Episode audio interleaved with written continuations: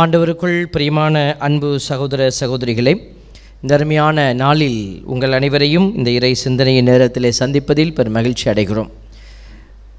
எல்லோரும் இந்த இறைவார்த்தை பகிர்வினுடைய காரியத்திலே அக்கறையோடு நிறைய பேர் என்னோட பகிர்ந்து கொண்டு மெசேஜ் போடுறீங்க.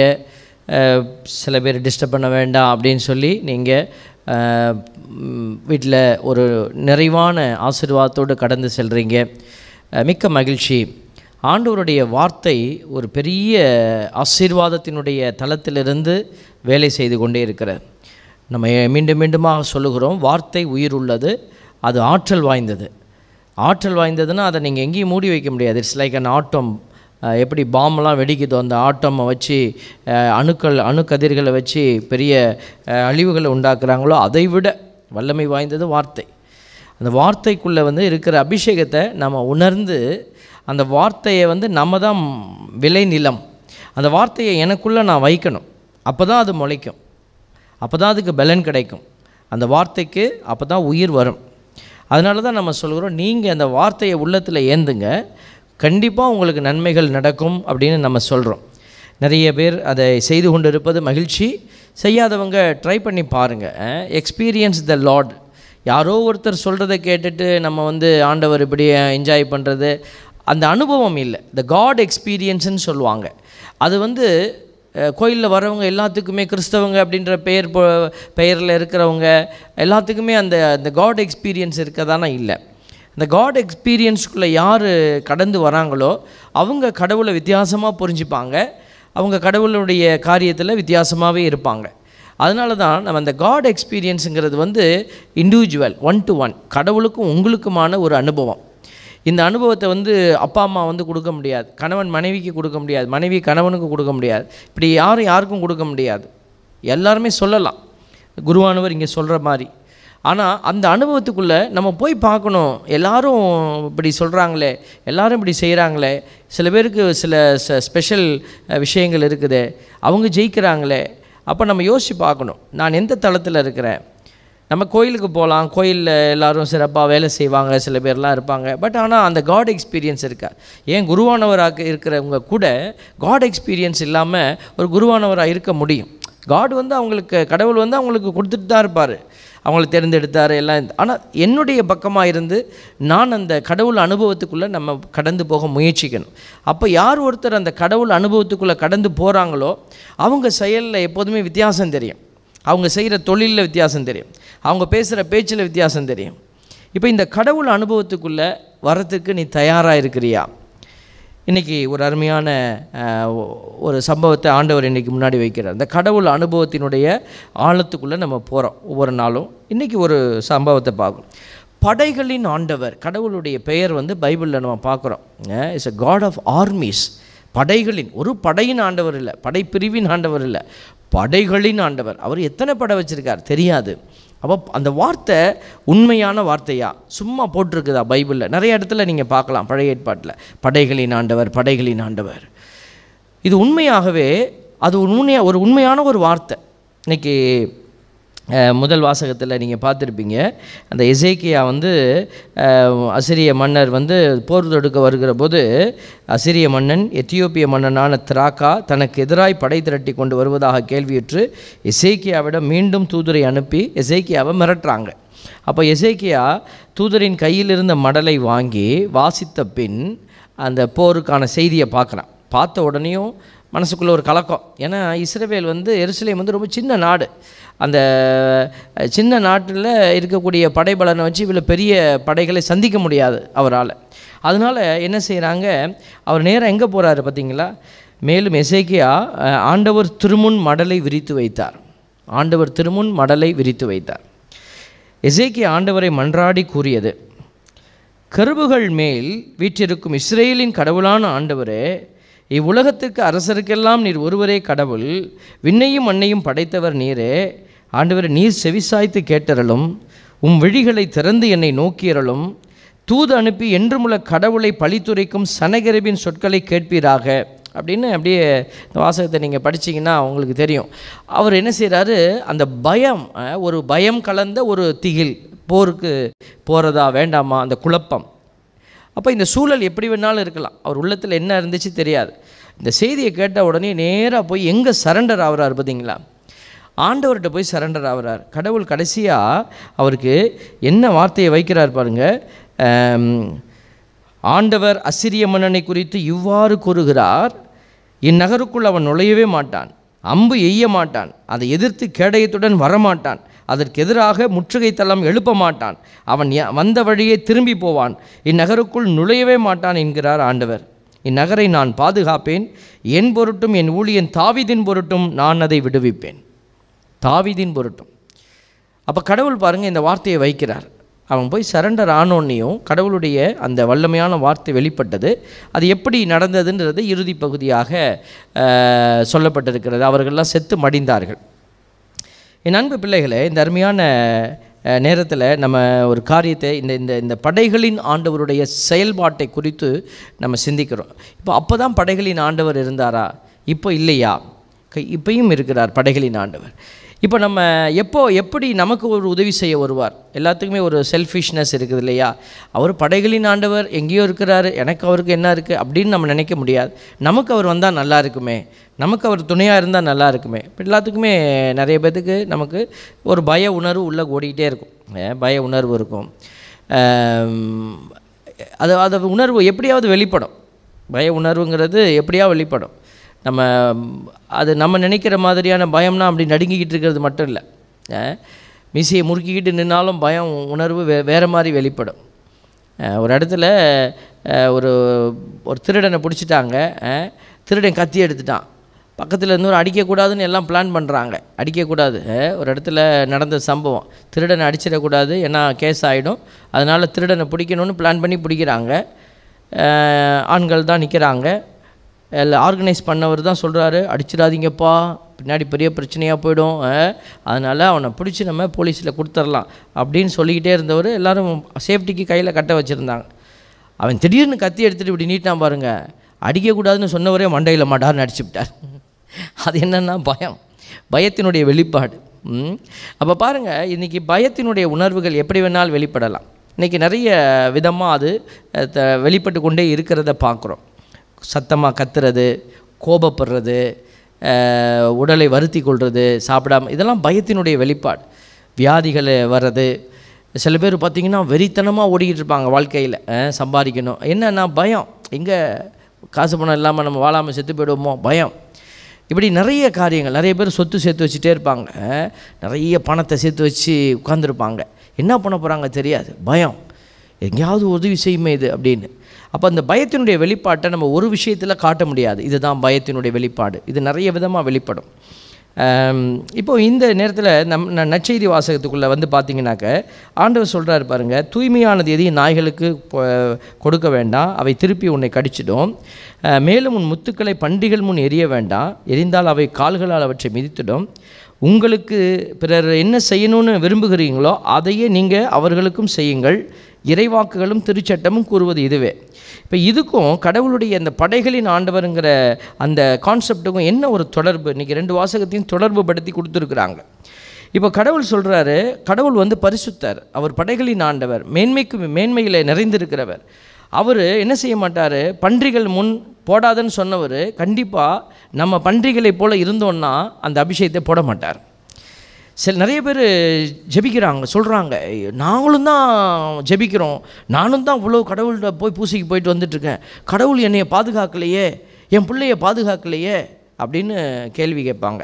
வீட்டில் ஏதாவது சம்பாதித்தம் நடந்துருச்சு, வீட்டில் தோல்வி வந்துருச்சு பிஸ்னஸில், அப்படிங்கிற போது அவங்க இந்த கேள்வியை வைப்பாங்கன்னு வைப்பாங்க. இப்போ கடவுள் இந்த விஷயத்தை தான் சொல்லுவார், நீ கடவுளுடைய காரியத்தில் அக்கறையாக இல்லாமல் கடவுளுக்கு வந்து நீ வந்து காயினுடைய காணிக்கையை போல் தூக்கி போட்டுட்டு போனீன்னா கடவுள் காரியத்தில் நீங்கள் எடுக்க வேண்டிய அந்த சிறப்பான அந்த சிரத்தைன்னு சொல்லுவோம் பாருங்களேன், இட்ஸ் ஹை இம்பார்ட்டன்ஸ், கடவுளுக்கு கொடுக்க வேண்டிய இம்பார்ட்டன்ஸ் இருக்குது. இப்போ உங்கள் வீட்டுக்குள்ளே ஒரு பெரிய ஒரு தலைவர் வராங்க, ஒரு ஃபங்க்ஷன் வச்சுருக்கிறீங்க, வராரு அப்படின்னா உடனே அவர் எங்கே உட்கார வைப்பீங்க? Highly you give high importance. அவர் கூட்டிகிட்டு வந்து ப்ரைம் பிளேஸில் ஒரு முக்கியமான இடத்துல உட்கார வச்சு அவரை போகிற வரைக்கும் அவருக்கு பின்னாடி கூழ கும்பிடு போட்டு நம்ம அப்படி நின்று பாருங்கள், இட் இஸ் அன் இம்பார்ட்டன்ஸ், நம்ம அப்படி காட்டுறோம். அதே மாதிரி கடவுளுக்குரியதை கடவுளுக்கு கொடுன்னு வேதத்தில் ஆண்டவர் இயேசு சொல்கிறார் இல்லையா? அப்போ அந்த கடவுளுக்குரியதை கடவுளுக்கு கொடுக்க தெரியாதவங்களோட கடவுள் என்ன செய்ய மாட்டார், டீலிங் வச்சுக்க மாட்டார். இதுதான் அவர் சொன்னது தான். தூய்மையானது எதையும் நாய்களுக்கு முன்னாடி அவர் போட மாட்டார். ஆண்டவர் சொல்லியிருக்கிறார், பிறர் உங்களுக்கு செய்ய வேண்டும் என விரும்புகிறவற்றை. என்னைய கடவுள் பாதுகாக்கணும், என்னைய கடவுள் நிறைவாக்கணும், எனக்கு உதவி செய்யணும்னு நான் நினைக்கிறேன்னா நான் கடவுளுக்கு முன்னாடி கொடுக்கணும். கடவுளுக்கு நான் என்ன கொடுக்கணும்? அவருக்கு பாதுகாப்பு நம்ம கொடுக்க தேவையில்லை. ஆனால் கடவுளுக்கு நம்ம என்ன கொடுக்கலாம்? நம்ம நேரத்தை கொடுக்கலாம், நம்மளுடைய அன்பை கொடுக்கலாம், அவர் பேரால் நம்ம உதவிகள் செய்யலாம். அப்போது இதெல்லாம் நம்ம அடிக்கடி இதெல்லாம் பேசிக்கிட்டு இருக்கிறோம். அப்போ அந்த கடவுளுக்குரிய மகிமையை நான் கொடுத்துட்டேன்னா அவர் என்ன செய்கிறாரு, எனக்குரிய காரியத்தை அவர் பார்த்து கொள்கிறார். இந்த பைபிளில் இன்றைக்கி நம்ம இந்த படைகளின் ஆண்டவர், இந்த காரியம் செய்ய தெரியாதவங்கள்லாம் சஃபர் பண்ணுவாங்க. கடவுளுடைய அந்த படைகளின் ஆண்டவருடைய உதவியை யார் பெற முடியாதுன்னா இந்த கடவுளை உதாசீனப்படுத்துகிறவங்க, எடுத்தறிஞ்சு கடவுளுக்கு போகிற போக்கில் ஏதோ செஞ்சுட்டு போவோம், ஞாயிற்றுக்கிழமை பூசையில் போய் இப்படி ஓரமாக அப்படி கையை கட்டிக்கிட்டு நிற்கிறது, கிரிட்டிசைஸ் பண்ணுறது. ஃபாதர்ஸ் எல்லோரும் பிரமாதமாக பாட மாட்டாங்க, பிரமாதமாக பேச மாட்டாங்க, எல்லாருக்கும் ஒரு திறமை இல்லை இல்லைங்களா? அப்போது என்ன பண்ணுறது, உடனே வெளியில் நின்றுக்கிட்டு ஆசீர்வாதம் வாங்க போன இடத்துல ஆண்டவரை பற்றி இழிவாக பேசுகிறது, குருக்களை இழிவாக பேசுகிறது, அங்கே வந்திருக்கிற சபையார்களை இழிவாக பேசுகிறது, அங்கே போய் சண்டை சச்சரவுகளை வம்பிழுக்கிறது. ஆசீர்வாதமான பலியில் நல்லா ஆசீர்வாதமாக நம்ம பூசை பார்த்துட்டு என்ன செய்யணும், ஆசீர்வாதத்தை கொடுக்கணும், நல்ல அமைதியை கொடுக்கணும், ரெண்டு பேரை பார்த்து கவலைப்படாதீங்க ஆண்டவர் இருக்கார் அப்படி ஒரு உற்சாகத்தை கொடுக்கணும். அதுவும் இல்லாமல் சண்டை சச்சரவு, அங்கே போய் சண்டை, வீட்டுக்கு வந்த உடனேயும் சண்டை நடக்குது அப்படின்னா நம்ம பலியில் அங்கே இணையிலன்னு அர்த்தம். அப்போ இவங்கள்லாம் யார்? இவங்க தான் ஆண்டவருடைய இரக்கத்தை பார்க்க முடியாத நிலையில் தவிப்பாங்க. அப்போது ஆண்டவருடைய வார்த்தையை பாருங்கள், பைபிளில் நம்ம பார்க்குறோம். சாமுவேல் 2 சாமுவேல் 6:18 நிறைய இடத்துல போட்டிருக்கு. நான் சும்மா 1 or 2 பிளேசஸ் நான் உங்களுக்கு காட்டுறேன். எரிபலிகளையும் நல்லுறவு பலிகளையும் செலுத்திய பின் தாவீது படைகளின் ஆண்டவர் பெயரால் மக்களுக்கு ஆசி வழங்கினார். ஆண்டவர் பெயரால் ஆசி வழங்கினார்னு சொல்ல வேண்டியதானே, படைகளின் ஆண்டவர் பெயரால். அப்போ அந்த படைகளின் ஆண்டவர் அப்படிங்கிற டேர்ம் ரொம்ப இம்பார்ட்டண்ட் டேர்ம். அது உண்மையானது, அது உண்மை, அதுக்குள்ளே ஏதோ உண்மை இருக்குது. 2 சாமுவேல் 7:8 பார்க்குறோம், எனது ஊழியன் தாவீதிடம் படைகளின் ஆண்டவர் இவ்வாறு கூறுவதாக சொல். ஆண்டவர் நான் கூறுவதாக சொல் சாதாரணமாக சொல்லலாம், ஏன் படைகளின் ஆண்டவர் கூறுவதாக சொல் அப்படின்னு சொல்கிறாரு.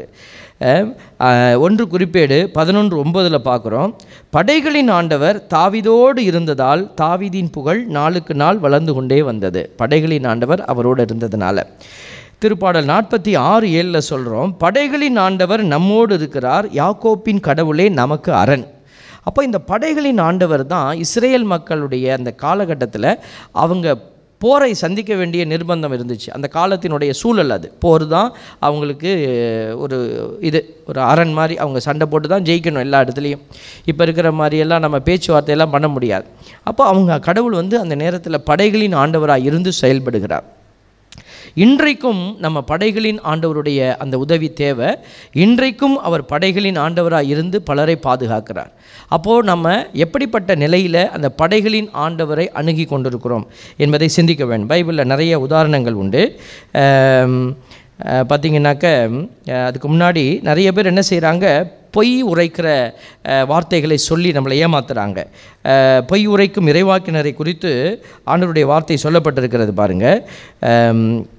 எரேமியா 23:23 நம்ம வாசிக்கிறோம், ஆண்டவர் கூறுவது, அருகில் இருந்தால்தான் நான் கடவுளா, தொலையில் இருக்கும்போது நான் கடவுள் இல்லையா, என் கண்ணில் படாதபடி எவராவது பதுங்கிடங்களில் ஒளிந்து கொள்ள முடியுமா என்கிறார் ஆண்டவர், விண்ணிலும் மண்ணிலும் நிறைந்திருப்பது நான் அல்லவா என்கிறார் ஆண்டவர், என் பெயரால் பொய்யுரைக்கும் இறைவாக்கினர் நான் கனவு கண்டேன் என்று கூறியதை கேட்டேன், பொய்யையும் தம் வஞ்சக எண்ணங்களையும் இறைவாக்காக உரைக்கும் இந்த இறைவாக்கினர் மனப்பாங்கு என்று மாறுமோ. பாருங்கள், நிறைய கடவுள் வேதனைப்படுறார். நிறைய நேரம் நம்மக்கிட்ட கூட இப்போ நிறைய பேர் இப்படி பேச ஆரம்பிச்சிட்டாங்க. நான் ஆண்டவர் என்னோட பேசினார், நான் நேராக போய் ஆண்டவருக்கு முன்னாடி உட்காந்து பேசிட்டு வந்தேன், ஆண்டவர் நேராக என்கிட்ட ஒவ்வொரு நாளும் என்னோட பேசுகிறாரு அப்படிங்கிற மாதிரியான இதை தான் சொல்கிறாரு, சாபத்தை வைக்கிறாரு. பேசினாருன்னு சொல்லலாம், நம்ம சொல்லக்கூடாதுன்னு இல்லை. ஆண்டவர் வழி நடத்துகிறாருன்னா அது உண்மையாக இருக்கணும். அந்த உண்மை இல்லாத நிலையை நம்ம இப்போ பார்க்குறோம். அப்போ நம்ம என்ன செய்யணும்னா, நாம் ஆண்டவரிடத்தில் நேரடியாக அணுகணும். எது சரி ஆண்டவர் நமக்கு விளங்க பண்ணுவார். இப்போது ஆண்டவர் பாருங்கள், பல பைபிளில் நிறைய அடையாளங்கள் நமக்கு கிடைக்கிறது. அவர் எப்படி படைகளின் ஆண்டவராக தன்னை அவர் வெளிப்படுத்தினார், தன்னை அவர் காட்டியிருக்கிறார் அப்படின்னு. எலிசா இறைவாக்கினர், ஏற்கனவே நான் சொல்லியிருக்கிறேன், எலிசா இறைவாக்கினர் வந்து சிரியா படையினர் வந்து வளைச்சி பிடிச்சிருவாங்க. அப்போ பார்த்தீங்கன்னாக்கா அந்த எலிசா இறைவாக்கினர் அவனுடைய வேலைக்காரன் என்ன செய்வான், ஓடி போய் ஐயா நம்மளை மடக்கிட்டாங்கயா அப்படின்னு சொல்லி அவன் பயந்து போய் அவருக்கு முன்னாடி நிற்பான். அப்போது அவர் சொல்லுவார் பாருங்கள், அந்த பகுதியை நான் உங்களுக்கு வாசிக்கிறேன். 2 அரசர் 6ஆம் அதிகாரத்தில் 15 சொல்லப்பட்டிருக்கிற இறைவசனம் பாருங்கள்.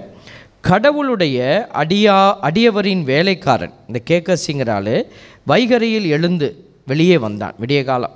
அப்பொழுது படைகளும் குதிரைகளும் தேர்களும் நகரை சூழ்ந்திருக்க கண்டு, ஐயோ என் தலைவரே என்ன செய்வோம் என்று கதறினான். அதற்கு அவர், அஞ்ச வேண்டாம், அவர்களோடு இருப்பவர்களை விட நம்மோடு இருப்பவர்கள் அதிகம் என்றார். பின்பு எலிசா, ஆண்டவரே இவன் பார்க்கும்படி இவன் கண்களை திறந்தருளும் என்று வேண்டினார். ஆண்டவர் அவ்விதமே வேலைக்காரனின் கண்களை திறந்தார். இதோ மலை எங்கனும் நெருப்பு குதிரைகளும் தேர்களும் எலிசாவை சூழ்ந்து நிற்பதை கண்டான். Praise the Lord. பார்த்தீங்களா, ஆண்டவருடைய அந்த படையினுடைய அபிஷேகம். ஆண்டவரை நம்பியிருக்கிற பிள்ளைகளுக்கு அவர் அரண் சூழ்ந்த நகராக இருப்பார்.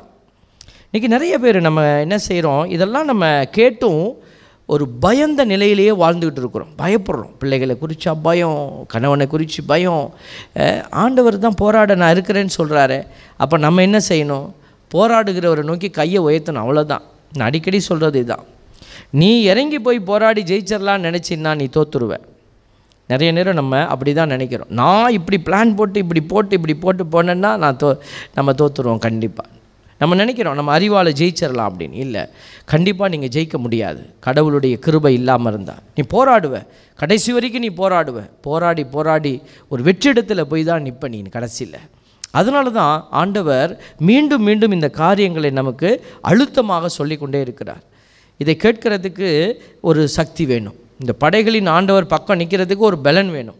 நிறைய பேர் என்ன செய்வாங்க, இப்போ இந்த மாதிரி இறை செய்திகள் கொடுக்குறப்போ என்ன செஞ்சுருவாங்க, அதை ஒமிட் பண்ணுவாங்க. வேண்டாம், எனக்கு இது வேண்டாம் அப்படின்வாங்க. அப்புறம் என்ன, கோயிலில் நல்ல ஆண்டவர் ஒரு நல்ல விஷயம் பேசுகிறதுக்கு இருப்பார், பேசிகிட்டு இருப்பார். அவங்க எஞ்சி வெளியில் போயிடுவாங்க, ஃபோன் வந்துடும், இல்லைன்னா தூங்கிடுவாங்க. அப்புறம் என்ன அர்த்தம், பிசாசு அவங்கள காப்பாற்றுறான்னு அர்த்தம். ஏன்னா ஆண்டவருடைய வார்த்தையை கேட்டுட்டு அவங்க ஜெயிச்சிருவாங்க, அதனால் அவங்கள தோக்க வைக்க விரும்புகிறான். அவன் மடியில் தூக்கி வச்சுக்கிட்டு உட்காந்துருப்பான். அப்போ என்ன செய்யணும், நம்ம ஆண்டவர்கிட்ட இறங்கி வரணும். ஆண்டவருடைய பாதத்தில் நம்ம இருக்கணும். உலகியல் காரியம் நமக்கு வெற்றி தர முடியாது, ஆண்டவருடைய இரக்கம் நமக்கு வெற்றி கொடுக்குன்னு நம்பணும். அப்படி நம்புகிற பிள்ளைகள் ஆண்டவரோடு இருப்பாங்க. தேவ பிள்ளைகளை, நம்ம புனித டான் போஸ்கோ அவருடைய வாழ்க்கையில் நடந்த ஒரு சம்பவம், நான் அடிக்கடி இதை சொல்கிறது உண்டு. அவருடைய வாழ்க்கையிலும் ஒரு சம்பவம் நடந்தது. திருடர்கள் வந்து அவரை கொள்ளையடிக்க முயற்சிக்கிறாங்க. அவர் வெளியூர்களுக்கு போயிட்டு சில காணிக்கைகளோடு அவர் வருவார். அவர் பசங்களுக்கு சாப்பாடு கொடுக்கறதுக்காக காசெல்லாம் எளிய மக்கள் கொடுக்குறதெல்லாம் வாங்கிட்டு வருவார். அப்போ இதை பார்த்து கொண்டு இருந்த ஒரு திருடர் கூட்டம் அவரை கண்ணமிட்டு திருடலான்னு. அப்போ அவர் ஒரு ஃபாரஸ்ட்டை தாண்டி போகணும். அப்போது அவர் என்ன செய்கிறாங்க, அவங்க பிளான் பண்ணுறாங்க. ஒவ்வொரு நாளும் அவர் வெளியில் வரும்போது தனியாக தான் வர்றாரு. ஆனால் காட்டுக்குள்ளே போனோம், நீங்கள் 10 பேர் அவரை சூழ்ந்து படை வீரர்கள் நிற்கிறாங்க. இதை திருடங்க தான் பார்க்குறாங்க. அதை பார்த்துட்டு அப்புறம் 2 நாள் 3 நாள் பார்த்துட்டு அதுக்கப்புறம் அவங்க கேட்குறாங்க, இது மாதிரி நாங்கள் உங்களை திருடலான்னு வந்தோம், ஆனால் அவங்கள சுற்றிலும் 10 பேர் யாரோ ஆயுதங்களோடு போகிறாங்களே, இந்த படை வீரர்களை எங்கே வச்சு கூட்டிகிட்டு வர நீனு அப்படின்னு கேட்குறாங்க. அப்போ அவங்க அப்போ தான் சொல்கிறாரு, இல்லைப்பா நான் யாரையும் கூட்டிகிட்டு வரல, என் ஆண்டவர் என்னை பாதுகாக்கிறார். பார்த்திங்களா, ஆண்டவர் நம்மளை போகும்போது வரும்போது பாதுகாக்கிற தேவனாக இருக்கிறார். அது உங்களுக்கும் அதை கொடுப்பார். அவருக்கு தான் கொடுத்தாரு. அவர் புனிதர். அவர் நம்மளை மாதிரி இருந்தப்போ மனுஷர் தான், செத்த பிறகு தான் அவர் புனிதர். ஆனால் நாம் என்ன செய்கிறோம், அவங்களுக்கெல்லாம் கொடுப்பார். அவங்களாம் ரொம்ப நல்லவங்க. நம்மளும் நல்லவங்களாக மாறணும்னா, ஆண்டவருக்கு உகந்த பிள்ளைகளாக மாறணும்னு சொன்னால் கண்டிப்பாக நமக்கும் ஆண்டவர் அதை செய்ய அவர் இரக்கத்தோடு இருக்கிறார். கடவுளுடைய கிருபை. நிறைய நேரம் நம்ம அதான் சொல்லி மீண்டும் நான் சொல்கிற காரியம் அதுதான், ஏமாந்து போயிடாதீங்க. நம்ம கடவுள்கிட்ட ஓடுறதை விட்டுட்டு மனுஷன்கிட்ட ஓடுறது. மனுஷன்கிட்ட ஓடி போய் அவன்கிட்ட போனால் விடுதலை கிடைக்கும், இவன்கிட்ட போனால் விடுதலை கிடைக்கும். என்னக்கிட்டே சில பேர் ஃபோன் பண்ணி கேட்பாங்க, ஃபாதர் நல்லா ஜெபம் பண்ணி சொல்லுங்கள் ஃபாதர் என்ன செய்யலாம் அப்படின்னு. தயவுசெய்து நீங்கள் மனுஷனை தேடக்கூடாது, அது ஆல்பர்ட்டாக இருந்தாலும் தேடக்கூடாது. ஆண்டவர் உங்களுக்கு தேவைப்பட்டுச்சுன்னா அவங்கக்கிட்ட போக உங்களை அனுப்புவார். அப்போது ஓகே. இப்போ சவுலை தேர்ந்தெடுத்தார், அவர் பவுலாக மாறுறதுக்கு முன்னாடி அவர் ஆண்டவர் வெளிப்படுத்தி அனனியாட்ட போங்கிறார். அப்போ அவர் போகிறார், சாமுவேலை அனுப்புகிறாரு, தாவீதுகிட்ட அனுப்புகிறார். இது மாதிரி ஆண்டவர் என்ன செய்கிறாரு, திரு இறைவா அப்படி அனுப்புவார். அந்த மாதிரி போகிற போது ஓகே, கடவுளுடைய திட்டத்தின்படி நடக்கணும். நம்மளாக போய் எங்கேயாவது சரண்டர் ஆகக்கூடாது. அப்படி ஆகும்போது தான் என்ன செய்கிறது, நம்ம பைபிள் வச்சுருக்கிற சில பேர் கூட மந்திரவாதிகளாக மாறி போகிறாங்க. வீட்டுக்குள்ளே வந்து பிசாசு இருக்குது, அது இருக்குது, இது இருக்குது. ஏற்கனவே நான் சொல்லியிருக்கிறேன், ஒரு ஊழியக்காரர் போய் என்ன பண்ணிட்டாரா, ஒரு கோழி கொண்டு வான்னு சொல்லி கோழியை வெட்டி பிசாசு இருக்குன்னு வீட்டெல்லாம் சுற்றி ஊற்றி அந்த ரத்தத்தை ஊற்றிட்டு அந்த கோழியை கொண்டு போய் யார்கிட்டையாவது கொடுத்து சமைச்சு சாப்பிட சொல்லு அப்படின்ட்டார். அந்த வீட்டுக்காரர் கோழியை தூக்கிக்கிட்டு ஊரெல்லாம் சுற்றி, எவன் தலையில்லாத கோழியை வாங்குவான்? தலையை வெட்டி வருதுன்னும் போதே ஆள் கொஞ்சம் ஆடிடுவாங்க, என்னமோ பிரச்சனை இருக்குது அப்படின்னு. அவன் தலையில்லாத கோழியை சுற்றிக்கிட்டு பாவம் அந்த மனுஷர் பாவம் சுற்றி சுற்றி வந்துட்டு சாயந்தரம் ஒருத்தன்ட்ட கையெடுத்து கும்பிட்டு கெஞ்சி, நீ சாப்பிடல, தூக்கி போடு, இதை வாங்கிக்கோ அப்படின்னு சொல்லி. பாருங்கள், இன்றைக்கி நிறைய பேர் அப்படி தான். வீட்டுக்குள்ளே போன உடனேயுமே பொட்டிக்கு அடியில் இருக்குது, பீரோவுக்கு பின்னாடி நிற்கிது, கண்ணை மூடி ஜெபிக்கிறதா அவங்க நடிக்கிறாங்க. அதை தான் நான் சொன்னேன், பொய் வாக்கினர்கள், இறைவாக்கினர்கள். அப்படி சொல்ல உண்மையான ஆண்டவருடைய பிள்ளைகள் ஆண்டவர் இருக்கிறாரான்னு பார்ப்பாங்க. சில பேருடைய வாயில், ஊழியக்காரனுடைய வாயில் பேய், பிசாசு, பாம்பு, சாவம் அப்படியே வந்துகிட்டே இருக்கும். அவங்கள சுற்றி 50 பேர் நிற்கிறாங்க. எனக்கு அதுதான் வேதனையாக இருக்கும். நாங்கள் பப்ளிக்காக தான் சொல்ல முடியும், தனிப்பட்ட விதமாக இவர் அப்படி நாங்கள் சொல்ல மாட்டோம். ஆண்டவர் கூட வந்து சொல்ல மாட்டார். இந்த செய்திகளை கேட்டு நீயா அறிஞ்சு புரிஞ்சு ஓடி போயிடணும், அந்த மாதிரி ஆளை விட்டு விலகி நிற்கணும். ஆண்டவர்கிட்ட உண்மையை அன்பை கொடுக்க தெரியாத வீட்டுக்குள்ளே வந்து ஆண்டவர் இருக்கிறார், நீ நம்பிக்கையோடு ஆண்டவரை நோக்கி கையப்படி அப்படின்னு சொல்லாமல், நான் கண்ணை மூடி பார்த்தேன் பிசாசு தெரிஞ்சுது அப்படின்னா அவன் பிசாசுக்கு ஏஜென்ட்டு. அவன் கண்ணை மூடணுன்னே அவன் மாஸ்டர் முன்னாடி வந்து நிற்கிறான். நம்ம கண்ணை மூடுனா ஆண்டவர் நிற்கிறாரான்னு பார்க்கணும். ஆண்டவர் இல்லையா, அப்போ அந்த வீடு சாபத்தில் இருக்குதுன்னு அர்த்தம். அவ்வளோதான். நாங்கள் அப்படி தான், நான் அப்படி தான் டெஸ்ட் பண்ணுவேன். கண்ணை மூடுவேன், பிரச்சனை இருக்குதான்னு பார்ப்பேன், வாயில் வார்த்தை வந்து விழுதான்னு பார்ப்பேன். சில வீடுகளில் போய் ஜபிக்கும் போது பாட்டு அப்படியே சும்மா வந்து விழுவோம். பாட்டு பாடிக்கிட்டே இருக்கலாம் போல தோணும். அப்படியே ஜபித்தோம்னா நல்ல நல்ல வார்த்தையாக வந்து விழுவோம். அதே அடுத்த வீட்டுக்கு போய் நிற்போம் பாருங்கள், அந்த பாட்டையே அப்படியே பாடணும்னு நினைப்போம். பாட்டு அடுத்த வரி மறந்துடும்.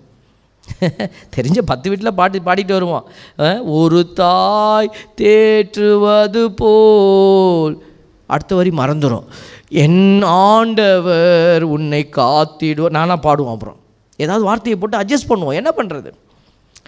அப்போ ஜெபிக்கும் போது வார்த்தை வராது. ஆண்டவர் நாவை கட்டுவார், நம்ம நாவை. இப்போ கடைசியாக சொல்லிட்டு வருவோம், நல்லா முழங்கால் போட்டு ஜெபிங்க, வல்லமையாக ஜெபிங்கன்னுவோம். உன் வீட்டில் பேய் இருக்குன்னு நான் சொல்கிறது இல்லை, நீ வந்து அந்த ஆண்டவருடைய கிருபைக்குள்ளே இல்லை. அந்த மாதிரி குடும்பங்கள் உண்டு. அதனால தான் சொல்லுகிறோம் தேவ பிள்ளைகளே, இதெல்லாம் வந்து காசு கொடுத்து வாங்க முடியாது, ஆசீர்வாதங்களை வாங்க முடியாது. எல்லாத்தையும் நீ காசு கொடுத்து வாங்கலாம். ஆண்டவர் படைகளின் ஆண்டவரை நீ காசு கொடுத்து வாங்கவே முடியாது. உண்டியலில் காசு போட்டுட்டு டொனேஷன் கொடுத்துட்டு நீ ஆண்டவரை வாங்க முடியாது. கோயிலில் போய் நான் 2 வேலை செஞ்சேன், அதை பண்ணினேன், இதை பண்ணினேன், ஆண்டவரை எனக்கு எல்லாம் செஞ்சிருவார், கொடுக்க அதை டிமாண்ட் பண்ண முடியாது. அது ஒரே ஒரு விஷயந்தான், தாழ்ச்சியோடு முழங்கால் போட்டு கையை உயர்த்தணும் ஆண்டவர்கிட்ட. நீ இந்த கையை தூக்க உனக்கு வெக்கமாக இருக்குன்னா உன் வீடு ஆபத்தில் இருக்குதுன்னு அர்த்தம். தயவுசெய்து காயப்பட்டீங்கன்னா என்னை மன்னிச்சிருங்க, இது உண்மை. இது ஒரு தகப்பனாகப்பட்டவனுக்கு கையை தன் பிள்ளைகளுக்கு நீ என்ன கொடுத்துட்டே நீன்னு யோசிச்சு பாருங்கள். உன் பிள்ளைகளுக்கு ஸ்கூலுக்குள்ள நல்ல ஸ்கூலில் கொடுக்குறீங்க, நல்ல படிப்பை கொடுக்குறீங்க, உடைய ட்ரெஸ்ஸு நல்ல ட்ரெஸ் வாங்கி கொடுக்குறீங்க, நல்ல சாப்பாடு கொடுக்குறீங்க, எல்லாத்தையும் கொடுத்துட்டேன். ஞானத்தை கொடுக்க முடியுமா அவனால்? அதனால தான் நிறைய குடும்பங்களில் பிள்ளைகள் வளர்ந்து ஒரு கட்டத்துக்கு வந்த பிற்பாடு அவங்க டீவியேட் ஆகுறாங்க. அந்த மாதிரி ஆகிடக்கூடாது. ஆன பிற்பாடு போய் நம்ம போய் ஆக்சிடெண்ட் ஆகி கை ஒடிஞ்சு போயிடுச்சு, அதுக்கு முன்னாடியே நம்ம என்ன செஞ்சுருக்கணும், அந்த பையன்கிட்ட வண்டி கொடுக்கக்கூடாது, அவன் வண்டி நல்லா ஓட்ட கற்றுக் கொடுத்துருக்கணும்.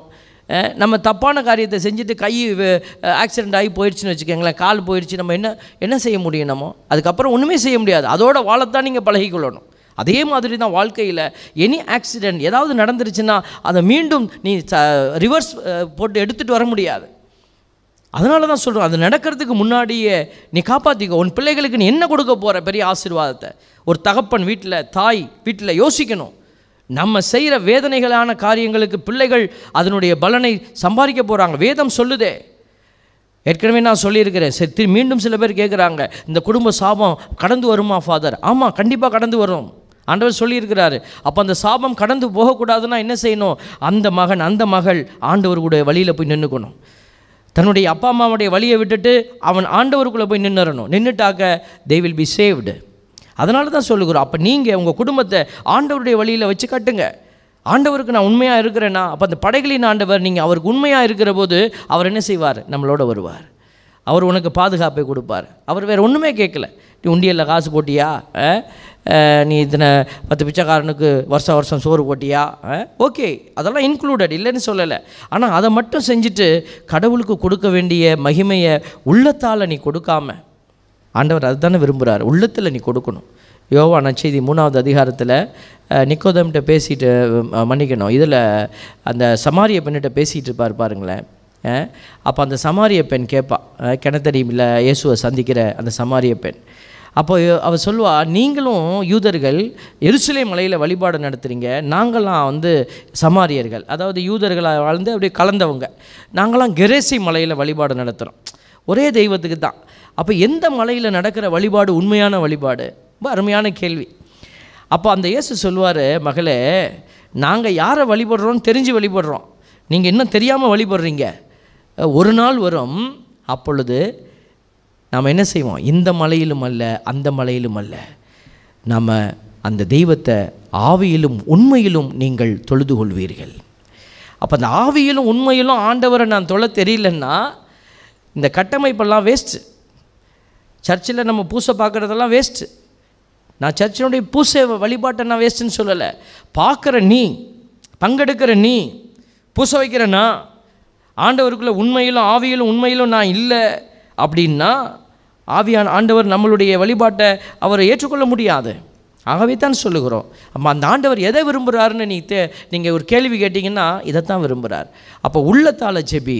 வீட்டுக்குள்ளே ஜெபிக்கிறீங்கன்னாக்கா உண்மையாக ஜெபிக்கணும். பிள்ளைகளை படிக்க வைக்க, பிள்ளைகளை உருவாக்கி வளர்த்துக்கிட்டு இருக்கிற தந்தை, என்னைக்காவது கரம் உயர்த்தி உன் பிள்ளைகளுக்காக கண்ணீரோடு நீ ஜெபிச்சிருக்கிறியா? அப்படி ஜெபிச்சிங்கன்னா அந்த பிள்ளைகள் ஆவிக்குரிய பிள்ளைகளாக இருப்பாங்க. என்றைக்காவது தாய் கரம் உயர்த்தி ஜெபிச்சிருக்கிறீங்களா? பிள்ளைகளுக்காக 10 பேர்த்துக்கு முன்னாடி ஸ்கூலில் போய் கையை கட்டிக்கிட்டு இப்படி நிற்கிறோமே, மனுஷன் முன்னாடி நிற்கிறோம், ஏன்னா சீட்டு வாங்கணும், அந்த இடத்துல வாங்கணும். அப்பா அசிங்கப்படலை என்னமோ? ஆண்டவருக்கு முன்னாடி கையை உயர்த்தணுன்னா மனசு வலிக்குது, அசிங்கப்படுது. நீங்கள் கண்டுபிடிங்களேன், நாங்கள் சொல்லிட்டோம், எது சரின்னு நீ கண்டுபிடிச்சிக்கோ. இப்போ ஆண்டவர் பாருங்கள், இன்றைக்கி நமக்கு இதை தான் சொல்லிக்கிட்டே இருக்கிறார். தீச்சூளையில் பாருங்கள், தானியல் 3ஆம் அதிகாரம் 23ல் சாத்ராக்கு, மேசாக்கு, அபேத்நேகோ 3 பேரும் தீச்சூளையில் போட்டுட்டாங்க. அந்த இடத்துல பாருங்கள், ஒரு ஆண்டவர் தன்னுடைய தூதரை அனுப்பி அங்கே நிப்பாண்டிட்டார். அங்கே ஒன்றுமே நடக்கலையே. படைகளின் ஆண்டவர் பாதுகாக்கிறார் பாருங்கள். அப்போ படைகளின் ஆண்டவர்னால் நம்ம நினைக்கிற மாதிரி கத்தியோடு வந்துக்கிட்டு சண்டை போட வருவார்? இல்லை இல்லை, அவர் நம்மளை டீல் பண்ணுற விதமே வேறு. அதுதான் நம்ம சொல்லிக்கிட்டே இருக்கிறோம். இன்னொரு இடத்துல நம்ம பார்க்குறோம் பாருங்கள், நீதி தலைவர்கள் புத்தகத்தில் கடவுள் எப்படி செயல்படுறாருங்கிறத நீங்கள் அறிஞ்சு கொள்ளணும். படைகளின் ஆண்டவர்னால் நம்ம நினைக்கிற மாதிரி ஆண்டவர் ஏற்ற வீட்டுக்காரன் என்னை திட்டிவிட்டான், போய் கொண்டுட்டு வாங்க ஆண்டவரை, கொண்டுட்டு வந்துடுவாரா? அது அவர் வேலை கிடையாது.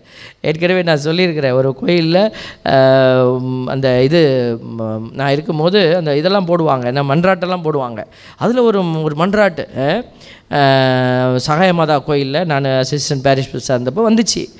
சக்தி நிறைந்த சகாய தாயே, என் மருமகள் எப்பெல்லாம் அவங்க அப்பன் வீட்டுக்கு போகிறாளோ, பிராக்கெட்டில் சம்மந்தி, அப்பொழுதெல்லாம் அவள் வித்தியாசமாக என்னிடத்திலே நடந்து கொள்ளுகிறாள், என்னை மதிப்பதில்லை, எனக்கு செய்ய வேண்டியதை அவள் செய்வதில்லை. ஆகவே என் மருமகளின் அப்பனை, பிராக்கெட்டில் சம்மந்தியை, ஒரு கை ஒரு கால், பிராக்கெட்டில் மாறு கை மாறு கால் வாங்கிவிடவும். சக்தி நிறைந்த சகாயத்தாயே, உனக்கு சக்தி இருக்குன்னு எனக்கு தெரியும். ஏன்னா மாதம் இயேசுவும் கத்தி வச்சுக்கிட்டா நிற்கிறாங்களா யாரை பழி வாங்குறதுன்னு. நம்ம தெய்வம் அப்படி இல்லை, பழி கொடுத்த தெய்வம். ஆனால் ஆண்டவர் உனக்கு படைகளின் ஆண்டவராக இருப்பார். எப்படி இருப்பார்? அவர் வித்தியாசமாக செயல்படுவாருங்க. எல்லா காரியத்தையும், நீ தொழில் செய்ய போறியா, அது உனக்கு போர். ஒரு வீடு கட்ட போறியா, அது ஒரு போர். நீ பிள்ளைகளை தக்க விதமாக வளர்த்து எடுக்கணுமா, அது ஒரு போர். எல்லாமே போருங்க. அதுக்கு எல்லாத்துக்குமே படைகளின் ஆண்டவர் வேணும். உங்களுக்கு நீ ஒரு தொழிலை போகிற, ஒரு பிஸ்னஸ்க்காக போகிற, ஜெயிப்பியா ஜெயிக்க மாட்டியா உங்களுக்கு தெரியாது. நீங்கள் அறிவை கொண்டுட்டு பேசிடலான்னு போவீங்க, தோத்துருவேன். நீனு ஆண்டவர் உன்னோட இல்லைன்னா அவர் சொல்லிக் கொடுக்குற விதமே வேறையாக இருக்கும். நீங்கள் செய்து பார்க்கலாம். Test and see how the Lord is குட்னு சொல்லுவாங்க. நான் சொல்கிறேன், test and see how the Lord is powerful. Test பண்ணி பாருங்கள். நீதி தலைவர் புத்தகத்தில் கிதியோனுங்கிற மனுஷனை பார்ப்பீங்க. 6வது அதிகாரத்தில் அவர் வருவார். அதில் 7வது அதிகாரத்தில் 20வது இறைவசனத்தில் நீங்கள் பார்த்தீங்கன்னாக்க அவர் அழகாக ஒரு காரியத்தை நம்ம பார்க்குறோம். அவங்க ஒரு மிதியானியர்கள்லாம் போருக்கு சூழ்ந்துருவாங்க. 5000 பேர்கிட்ட இருக்கிறாங்க. இவர் போருக்கு கூட்டிகிட்டு போகிறாரு. நிறைய பேரை கூட்டிகிட்டு போயிடும். ஆண்டவர் நிப்பாட்டுவா, டாய் நீல்ரா, ஏன்டா இவ்வளோ பேர் போகிறான் சண்டைக்கு, இவ்வளோ பேர் வேண்டாம், அனுப்பிவிடு. போருக்கு பயந்தவன்லாம் பின்னாடி பாதி பேர் போயிடுவான். திருப்பி கொஞ்சம் பேர் கூட்டிக்கிட்டு கிதியோன் நடந்து போயிட்டே இருப்பார். பெரிய கதை, ஐ மேக்கிங் இட் ஷார்ட். அப்போ அவர் திருப்பி என்ன பண்ணுவார், நிப்பாட்டுவார் கடவுள், ஹோல்ட் ஆன் அப்படின்வார். ஏன்டா அவ்வளோ பேர் அப்படின்னு எப்படி குறைக்கிறது தெரியல ஆண்டவர். தண்ணி குடிட்டு அப்போ அந்த குளத்தில் போய் தண்ணி குடிக்க சொல்லு. எல்லாம் தண்ணி குடிப்பான். ஒருத்தன் கொஞ்சம் கையில் மொண்டு குடிப்பான், கொஞ்சம் கீழே படுத்து வாயை வச்சு குடிப்பாங்க. அது மாதிரி இந்த கையில் மொண்டு குடித்தவனலாம் அழுறா, ஓரமாக நிப்பாட்டுறா. 300 பேர் தான் தேருவான். அந்த 300 பேரை வச்சு கடவுள் சொல்வார், உன் வலிமை அல்ல என் வலிமை வெளிப்படும். நீ போய் சொல்லக்கூடாது, நான் 1000 பேர் போய் அவனை வெட்டி போட்டோம். இல்லை இல்லை, நாங்கள் இவ்வளோ தான் இருந்தோம், 5000 பேர் ஆண்டவர் எங்கள் பக்கமாக இருந்து போரிட்டார் என்று நீ சொல்லணும். அதுக்கு தான் நான் உனக்கு இதை செய்கிறேன். தேவ பிள்ளைகளே, பாருங்கள், வார்த்தை ரொம்ப அழகாக அந்த இடத்துல நம்ம பார்க்குறோம். அந்த போருக்கான காரியங்கள் எல்லாம் அவங்க கையில் என்ன வச்சுனா, போருக்கு போகிறவன் என்ன வச்சுருப்பான், போருக்கு போகிறவன் கையில் கத்தி வச்சுருக்கணும். ஒரு கையில் கத்தி இருக்கணும், ஒரு கையில் கேடயம் இருக்கணும். அது இல்லாமல் வேறு எவனாவது போனான்னாக்க அவன் மடையன். ஆனால் இங்கே என்ன வச்சுருந்தாங்க பாருங்கள். 7வது அதிகாரத்தில் 20வது இறைவசனத்தில் நான் வாசிக்கிறேன் பாருங்கள்.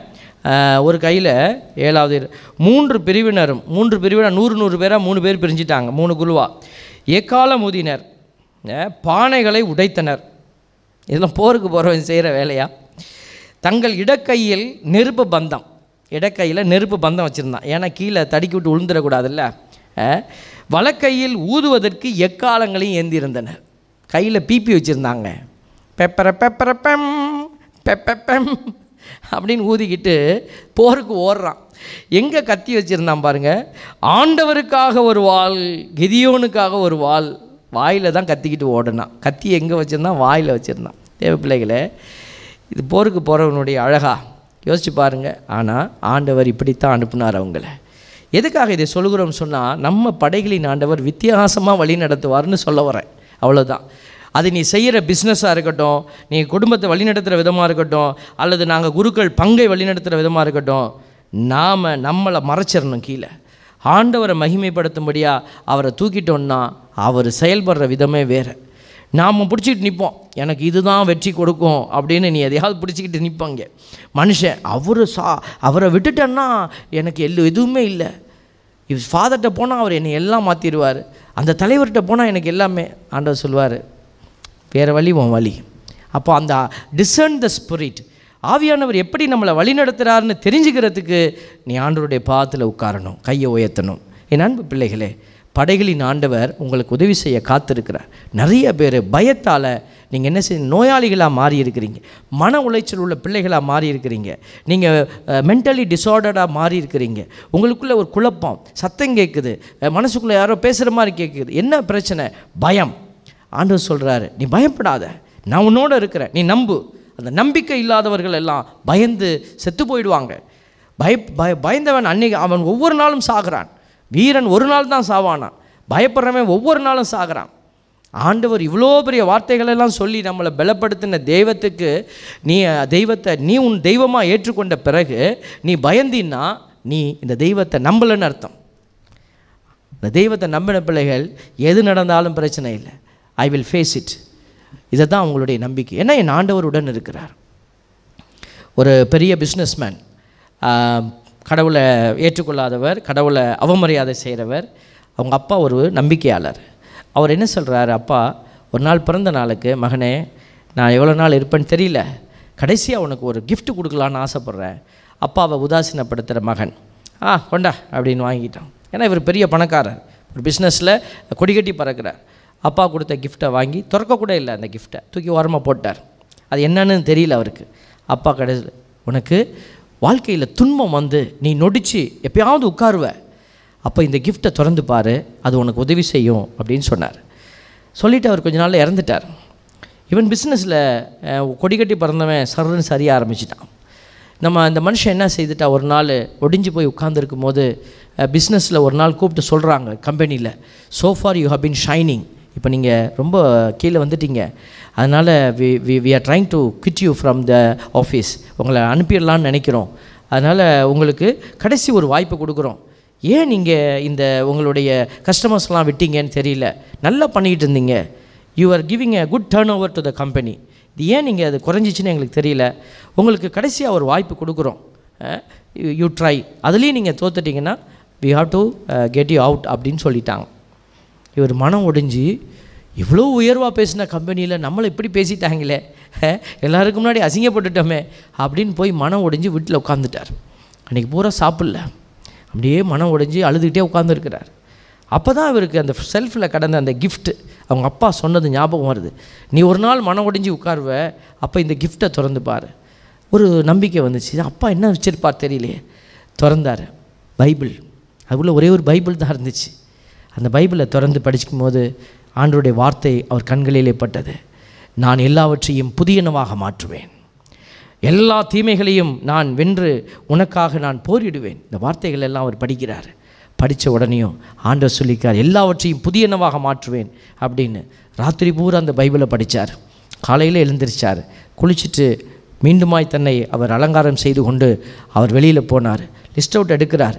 எத்தனை கஸ்டமர்ஸை நம்ம நம்மக்கிட்ட இருந்தால் எல்லாரையும் ஆண்டவர்கிட்ட ஜெபம் பண்ணுறார். ஆண்டவரே, இன்றைக்கு நான் உங்களை நம்புகிறேன், எங்கள் அப்பா கொடுத்த இந்த பொக்கிஷத்தினுடைய வார்த்தை சொல்லுகிற அந்த அதிசயத்தை நான் உணர்கிறேன், இன்றைக்கி நான் அதை காணணும், எனக்கு நீங்கள் உதவி செய்யுங்கன்னு சொல்லிவிட்டு போய் அந்த பழைய கஸ்டமர்ஸ் எல்லாம் மீண்டும் பேசுகிறாரு. எல்லோரும் அவங்களுடைய ஆர்டரை ரீஇம்பர்ஸ் பண்ணுறாங்க, அவங்க ஆர்டரை புதுப்பிக்கிறாங்க. புதுப்பித்து மீண்டும் அவருக்கு ஒரு புதிய ஒளியை அவர் பார்க்குறாரு. எல்லாருக்கும் ஒரே ஆச்சரியம். ஒரு அவங்க இது வைக்கிறாங்க, ஒரு சிறப்பு பாராட்டு விழா வைக்கிறாங்க அவருக்கு. ஒரே வாரத்தில், ஒரு வருஷத்தில் டார்கெட் அடிக்க வேண்டியதை நீங்கள் ஒரே வாரத்தில் அடித்து கொண்டு மீண்டும் நீங்கள் நிமிர்ந்து, you proved yourself a best person in the office, எப்படி செஞ்சீங்க, இட் இஸ் இம்பாசிபிள் அப்படின்னு. அப்போ தான் அவர் அந்த பைபிளை பையிலேருந்து எடுத்து காட்டினாராம். It is possible with this அப்படின்னாராம். பிள்ளைகளே, அங்கே ஒருவருக்கு பாசிபிள் அப்படின்னா உனக்கு மட்டும் அது இம்பாசிபிளாக போயிடுமா? எவ்ரிதிங் இஸ் பாசிபிள், எல்லாமே முடியும், கூடும், இந்த வார்த்தையான தேவனோட நீ இருந்தினா. ஆமென்.